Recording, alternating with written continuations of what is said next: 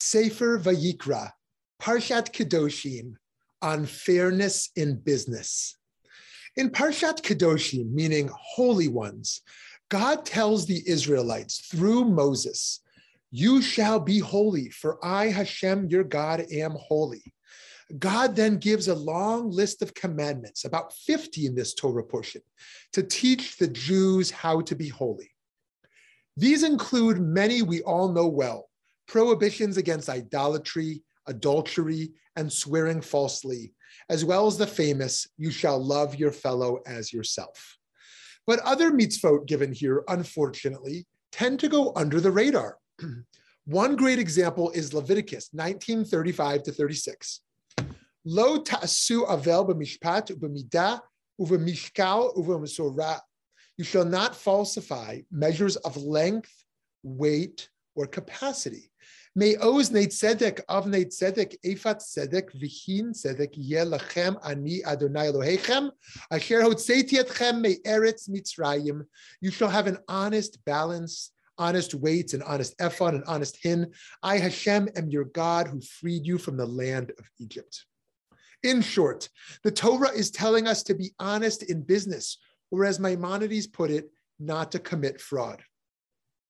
Some people might have a mistaken idea that religious practice is fundamentally about personal theology and ritual, that Judaism is something to be done in private, but not out in the world.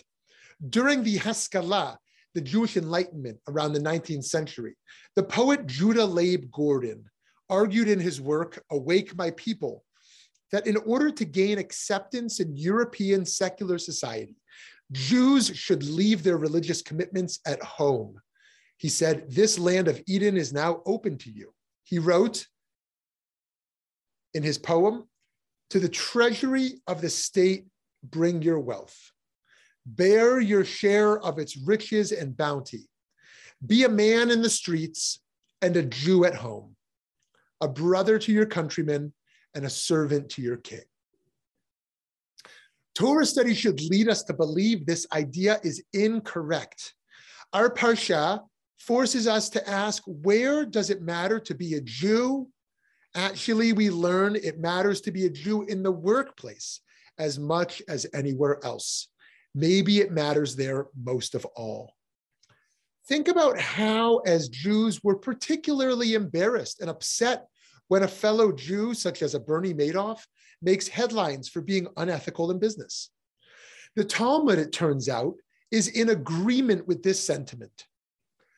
Tractate Yoma teaches the Gemara asks, what are the circumstances that cause a chilul Hashem, a desecration of God's name?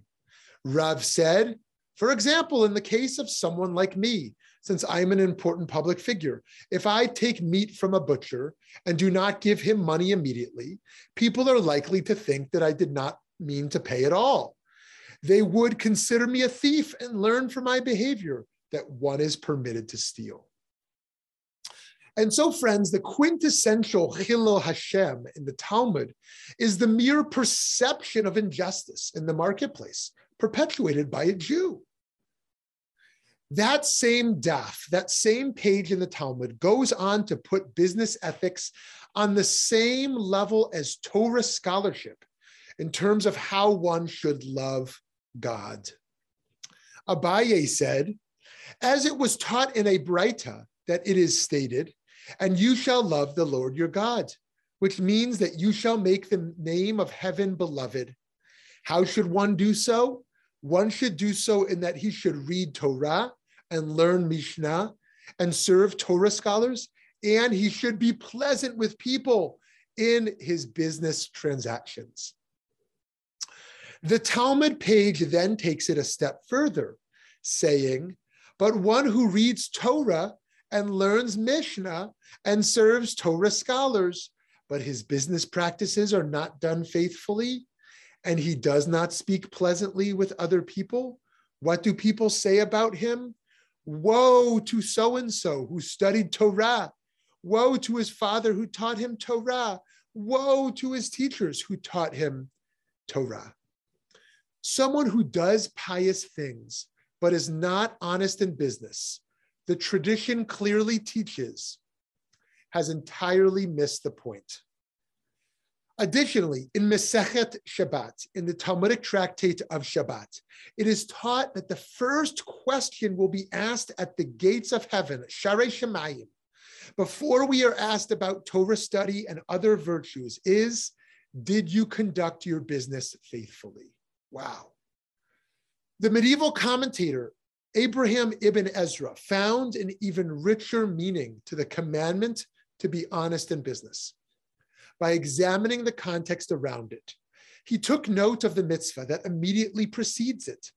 The strangers who reside with you shall be to you as your citizens. You shall love each one as yourself, for you were strangers in the land of Egypt. And he looked at the sentence that directly follows the business honesty commandment.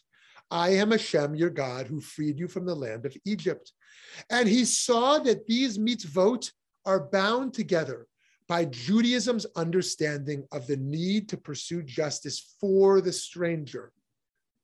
To the Ibn Ezra, it is precisely because of our experience as strangers that we must love each stranger as ourselves, and we must be honest in business.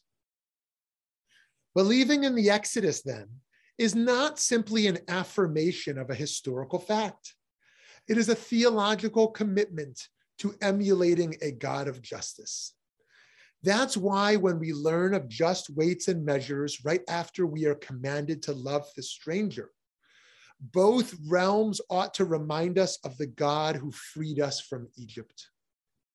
Today, friends, as in ancient times, the stranger is the most vulnerable to the perversion of justice, especially with regard to their financial security. We must take seriously God's instructions for being holy people, which, as we are taught in this parsha, are inextricably tied to fairness in business and love and justice for the stranger. Shabbat Shalom.